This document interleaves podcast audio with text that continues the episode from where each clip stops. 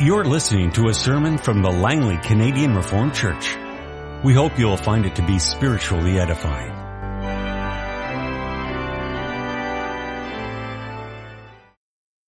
I ask you to turn now to first letter of the apostle John, chapter 4, beginning at verse 1. Dear friends, do not believe every spirit, but test the spirits to see whether they are from God because many false prophets have gone out into the world. This is how you can recognize the Spirit of God. Every spirit that acknowledges that Jesus Christ has come in the flesh is from God.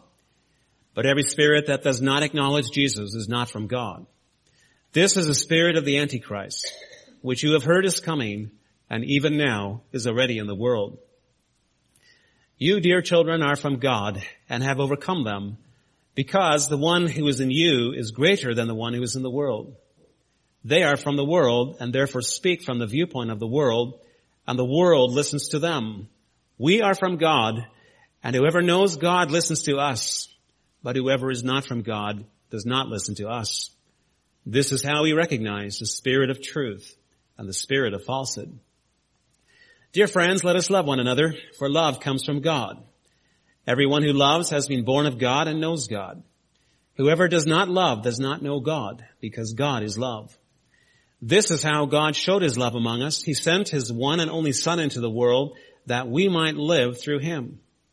This is love, not that we loved God, but that he loved us and sent his son as an atoning sacrifice for our sins.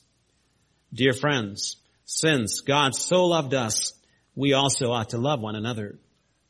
No one has ever seen God, but if we love one another, God lives in us and his love is made complete in us. We know that we live in him and he in us because he has given us of his spirit. And we have seen and testify that the Father has sent his son to be the savior of the world.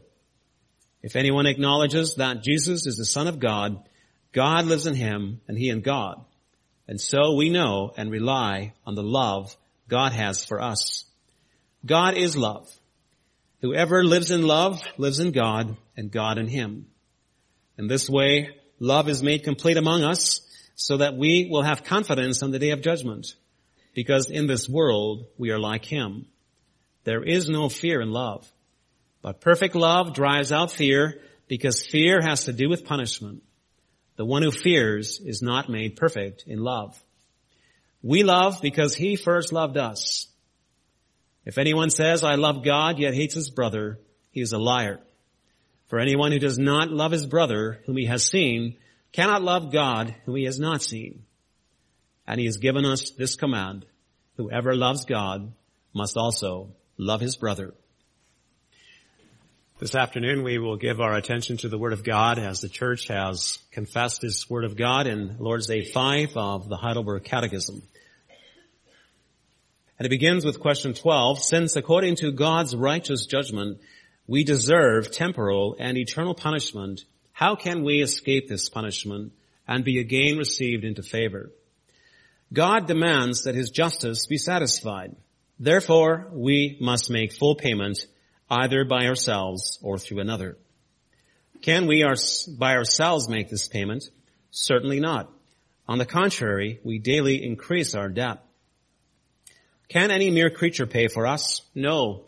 In the first place, God will not punish another creature for the sin which man has committed. Furthermore, no mere creature can sustain the burden of God's eternal wrath against sin and deliver others from it. What kind of mediator and deliverer must we seek? One who is a true and righteous man and yet more powerful than all creatures, that is, one who is at the same time true God. Brothers and sisters, congregation of our Lord Jesus Christ, over the last couple of weeks, the Heidelberg Catechism has been focusing our attention on God's original covenant with the human race. In Lord's Day 3, we saw together as church a couple of weeks ago how the Lord God made human beings to know Him and furthermore, how God created human beings in such a way that they would love Him and that they would live with Him in everlasting fellowship. And all of that is to say, that God made human beings as covenantal creatures. He made them to live in covenant fellowship with Him. And what an amazing truth that is, people of God, that the eternal one, the almighty God, of whom this vast universe in which we live is only a shadow and an image. What an amazing thing it is that that great, eternal, almighty, glorious God wishes to love and be loved by humans. Mere humans. Puny humans. Humans who are before the face of God so exceedingly small. The great God of heaven and earth delights to know and be known by, to love and be loved by we who are human creatures. That's what we spoke about in Lord's Day 3 a couple of weeks ago. And then Lord's Day 4 came and Lord's Day 4 spoke about the fall into sin and probably the best way to understand the fall into sin is that it was an act of covenant breaking. You see, when Adam and Eve sinned, they didn't merely break a rule, although they certainly did break a rule, but they didn't merely break a rule. Much more significantly, when they sinned, Adam and Eve broke a relationship.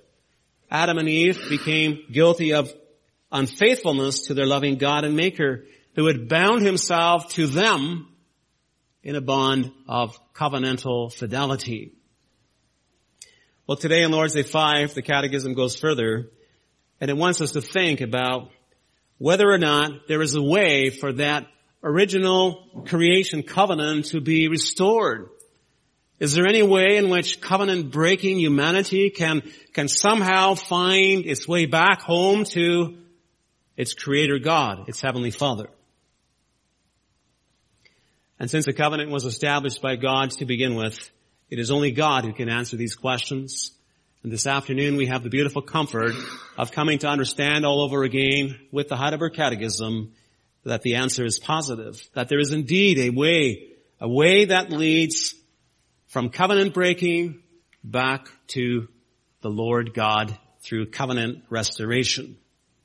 And so our theme is God reveals the way to covenant restoration. And we will see three things about this. First of all, that it originates in His love. And secondly, it maintains His justice. And thirdly, it requires a mediator.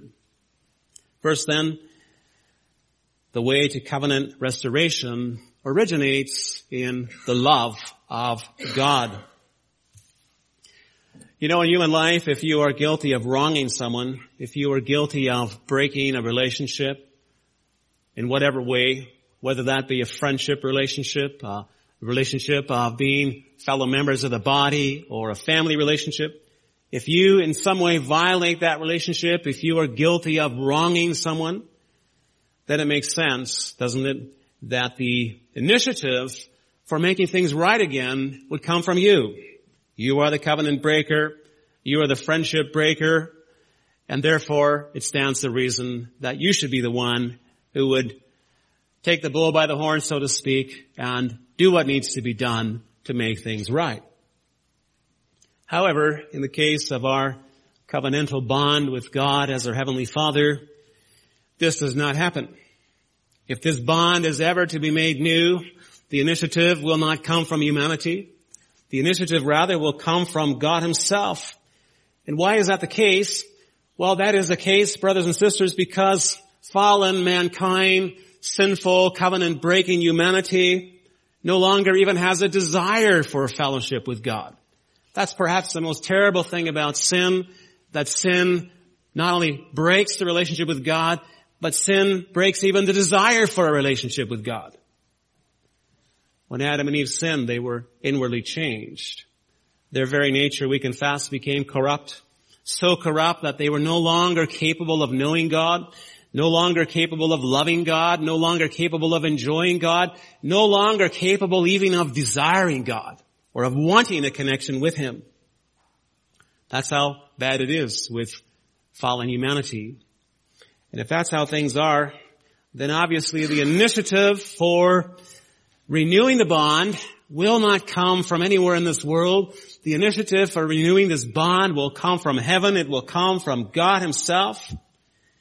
And this is of course exactly what the Bible shows to us. The Bible shows us that even when we became enemies of God, God did not give up on the human race. In fact, says the Bible that even when we became enemies of God, the Lord God continued to love the human race. And the Lord God was absolutely determined that his covenant bond with humanity would be restored. That there would one day be a new situation in which there would be human beings who would gain we're being loved by God. We're loving God. We're knowing Him. We're rejoicing in Him. We're delighting in Him. We're seeing their life's purpose to be glorifying Him. And what all this implies, of course, is that even while God revealed judgment toward the human race, and we can read all about that judgment of God in Genesis chapter 3, even while God demonstrated wrath towards Adam and Eve and all their descendants, nonetheless, in a different way, at a different level, God also continued to be loving. Even while God hated the sinner Adam, while he hated the sinner Eve, while he hated the sin which they had done, nonetheless God continued to love them. To say it somewhat paradoxically, even while God was against Adam and Eve on account of their rebellion against him, their covenant breaking, even though he was against them in wrath and in judgment, Nonetheless, at one and the same time and one and the same breath and one and the same moment, God was for them. Maybe that sounds strange to us. That God was loving even while he was wrathful. Maybe some of you would think it would be better to say that God was wrathful and God remained wrathful until Christ Jesus came and that when Christ Jesus paid the penalty for our human sin, then God was placated and and his wrath was removed and then God began to love us. And you know, I've actually heard that kind of thing from different, different books I've read and even from some sermons I've heard in the course of my life that, that God was wrathful. His sort of judgment was hanging over the whole human race until that moment when Christ Jesus made his atoning sacrifice and then God's wrath was transformed into love. However, as we could see in our scripture reading this afternoon from 1 John 4, that's not really a biblical presentation of how things are and were. In fact, in 1 John 4, we read that it was love, it was divine love for his fallen creatures that motivated God to send his son into the world. In 1 John 4 verse 10 we read, this is love, not that we loved God, but that He loved us and sent His Son as an atoning sacrifice for our sins. And so we can see from those words that God's love is, is not simply the result of Christ's work of redemption, but that God's love is rather the cause. It's the fountain of Christ's work of redemption. God loved us, and therefore God sent His Son to this world were there no divine love, there would be no incarnation of the Son of God. There would be no cross. There would be no resurrection. And there would be no living with God for you in the joy of eternal life. You see, the marvel of the gospel is not that we were enemies of God whom God hated and that God then sent his son to die for us, after which God then began to love us. Instead, the gospel proclaimed by the apostles and and the prophets of Holy Scripture is that God loved us even while we were His covenant breaking enemies. And furthermore, the gospel is that God sent His Son to die for us when we were ungodly. When we were ungodly covenant breakers, God did this incredible work of love God sent what was most precious to him, his own well-beloved son. He did not spare him. He gave him up. He did that out of his love, which was already there. And so we have to see the marvel of all of this. That even after the fall into sin, the heart of God, you might say, kept yearning for those who had become his enemies. Even in the midst of a frightful outpouring of divine wrath, as we read about in Genesis 3, there was also the awe-inspiring desire of the Almighty God of heaven and earth for the renewed love, for the renewed love of His covenant partner, mankind, which had walked out on Him. And this is the very starting point for us to understand the plan of redemption. We must start with this foundation stone that the way to covenant restoration is rooted in God's deep, abiding, mysterious, persevering love for those sinful human creatures who had turned their back on Him, walked out on Him, and declared that they did not wish to live in covenant with Him any longer. Now there's an interesting implication of all of this. The implication is, of course, that no fallen sinner would ever ask question 12 as we find it here in the catechism. Question 12 says, since according to God's righteous judgment, we deserve temporal and eternal punishment, how can we escape this punishment and be again received into favor? So there's really two questions there. How can we escape punishment? Number one, and number two, how can we be received again into favor? Now there's no way that any fallen sinner of himself or herself would ever ask such a question. Because fallen sinners are not really that concerned about God's judgment. And fallen sinners certainly are, are not interested in somehow being received into God's favor again. No, fallen sinners have walked out on God. Fallen sinners have rebelled against God. They have expressed their severing of the bond with God. And so the very fact that this question could ever be asked, how can we escape punishment and how can we be received again into favor is evidence of God's regenerating work. When people begin to be concerned about these things, when they start to be aware of the reality of divine judgment, when they become aware somehow at some level that there's something more to life than just the moment, that there must be something greater than just the moment. Well, as soon as they become aware of those things, those transcendental realities, you might say, well, that is evidence already of God, the Holy Spirit, being at work in them, poking and prodding and awakening them from their stupor and their slumber. And so we've seen that the path to renewed life in God, in God's covenant involves recognizing that it originates in His love. Let's go on now to see that it is a way also which is consistent with His justice. You know, it's a fundamental premise of the whole Bible that God is not only the creator, and the upholder of heaven and earth, but that God is also the judge of all the earth. So many places. For example, in the book of Psalms, as, as we sang in Psalm 9, for example, God is celebrated. He's proclaimed, He's affirmed, He's acclaimed as the judge. He's the judge not only of the Israelites, but He's the judge of the world. There's an awareness from beginning to end of the Bible that humanity stands before the face of God and that the life of humanity in its totality will be evaluated by God. It will be judged by God. And the Bible never has any regret about that. The Bible never finds it something to be deplored or to hide from. The Bible also always considers God's justice something to be celebrated. For example, in Deuteronomy 32 we read, The Lord the rock, His work is perfect, for all His ways are justice a God of faithfulness and without iniquity, just and upright is He. All His ways are justice. And this means that also the pathway of covenant restoration must somehow honor and reflect not only the love of God, the mercy and the compassion of God, but also the justice of God. And God justice, of course, means that God is fair. God is impartial. It means that God accurately weighs the evidence. Justice means that God carefully discerns the truth about what people are really like. And that God deals with them in accordance with their deeds. That God is just means He's not too severe, but neither is He too lenient. It means that God does not condemn the innocent, but neither does God fail to convict and punish the guilty.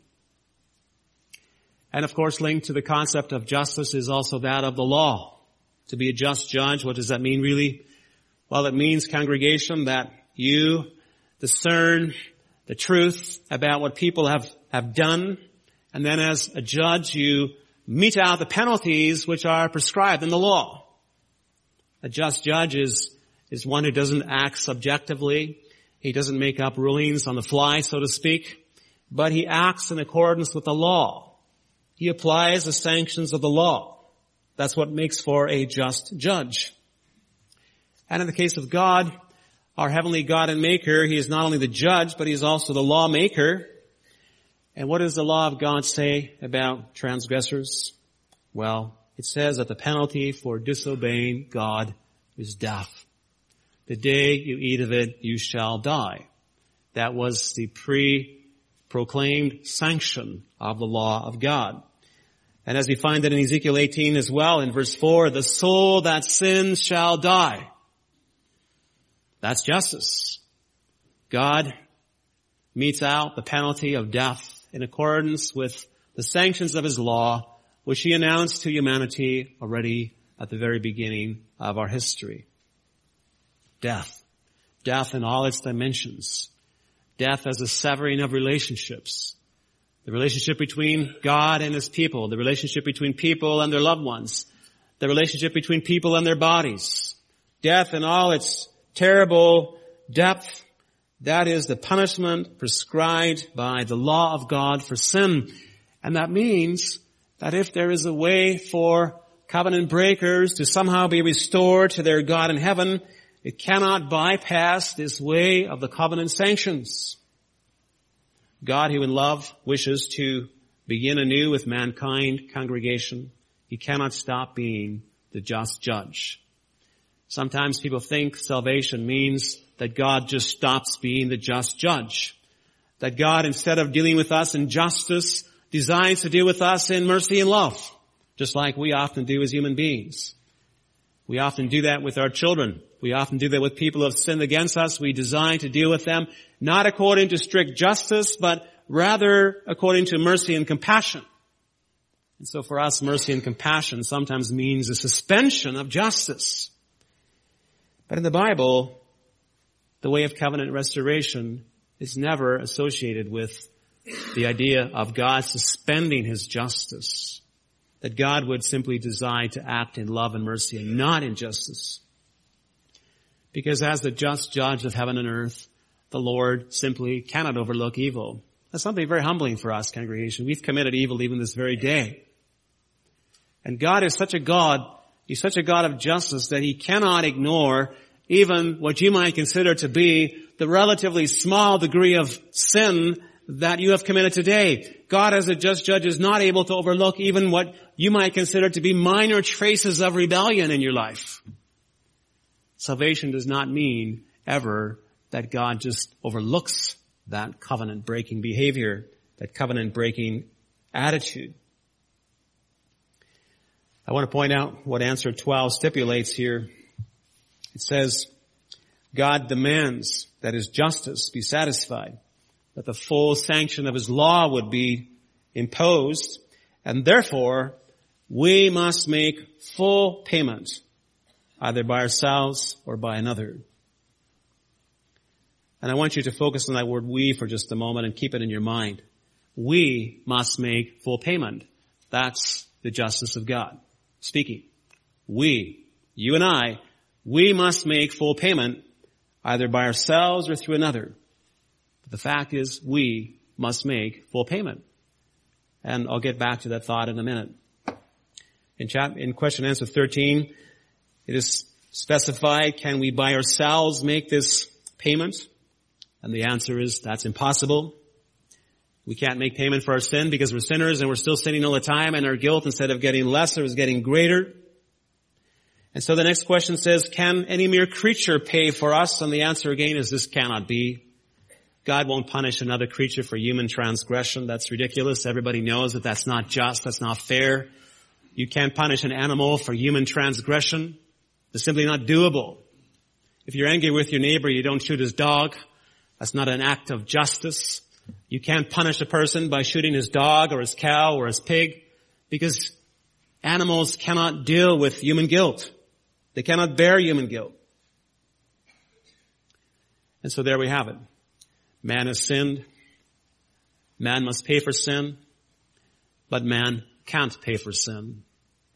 And so the way to covenant restoration seems blocked. It seems blocked by the terrible reality of covenant justice. It's almost as though God's justice is somehow holding back God's love. And you can imagine how that might be. Let's imagine you're a judge in a courtroom and there's someone before you who has committed a crime.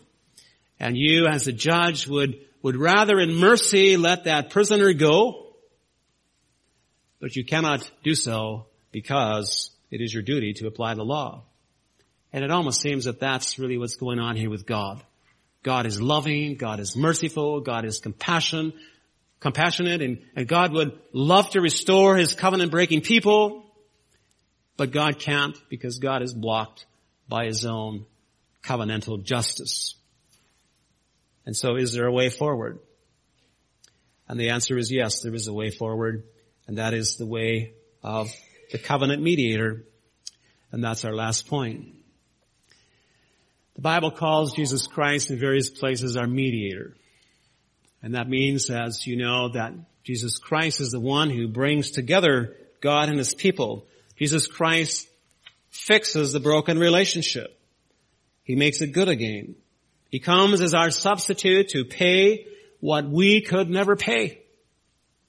But now I want to ask you a question. And this is the kind of question that, for example, a Muslim would ask you.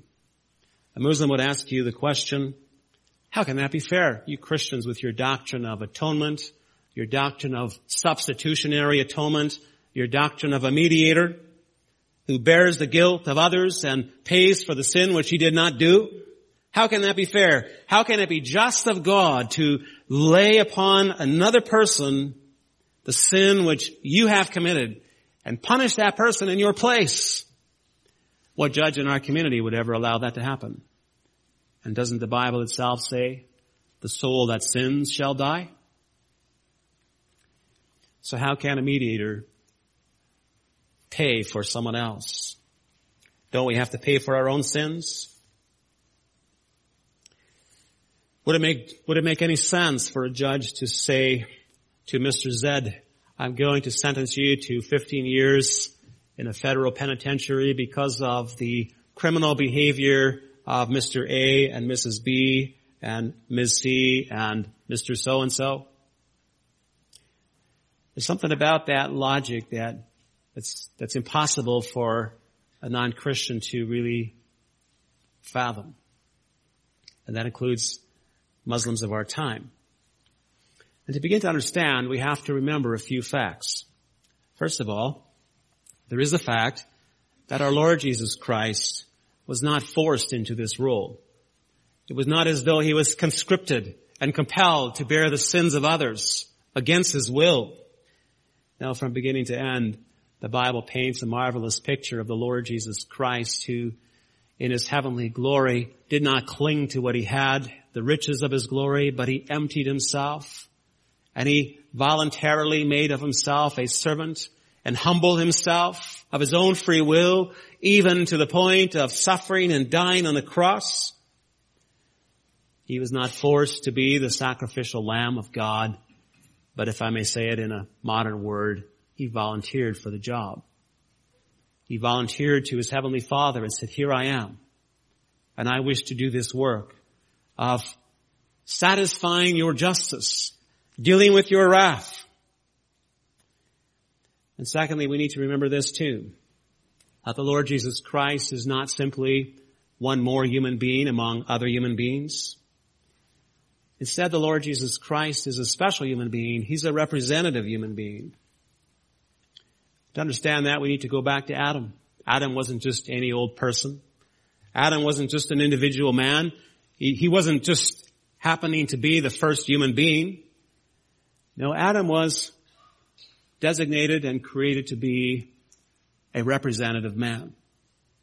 And this means that as it went with Adam, so it would go with the whole human race. Just like a father can represent his family and like a mayor can represent a city and a prime minister can represent his country, so Adam represents the whole human race. Another analogy, if the, if the President of the United States of America declares war with his advisors against another nation, then the end result of that is that the United States of America is at war with that other country. And even if you as an individual citizen had nothing to do with it and had no desire to be at war, well the fact is you're at war. Because you're a citizen and your president, your representative in government has made this declaration. Well that, that idea of representation is one that pervades the whole Bible. It's there in Genesis 1.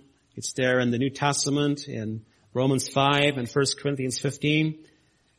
And the idea really is that when Adam broke covenant with God, when Adam, as it were, declared his independence from the Lord, then his sin meant that we all sinned, and his disobedience meant that we were all disobedient. And the judgment of God upon him that he should die was a judgment that would be upon all of his descendants with him, because he was their representative.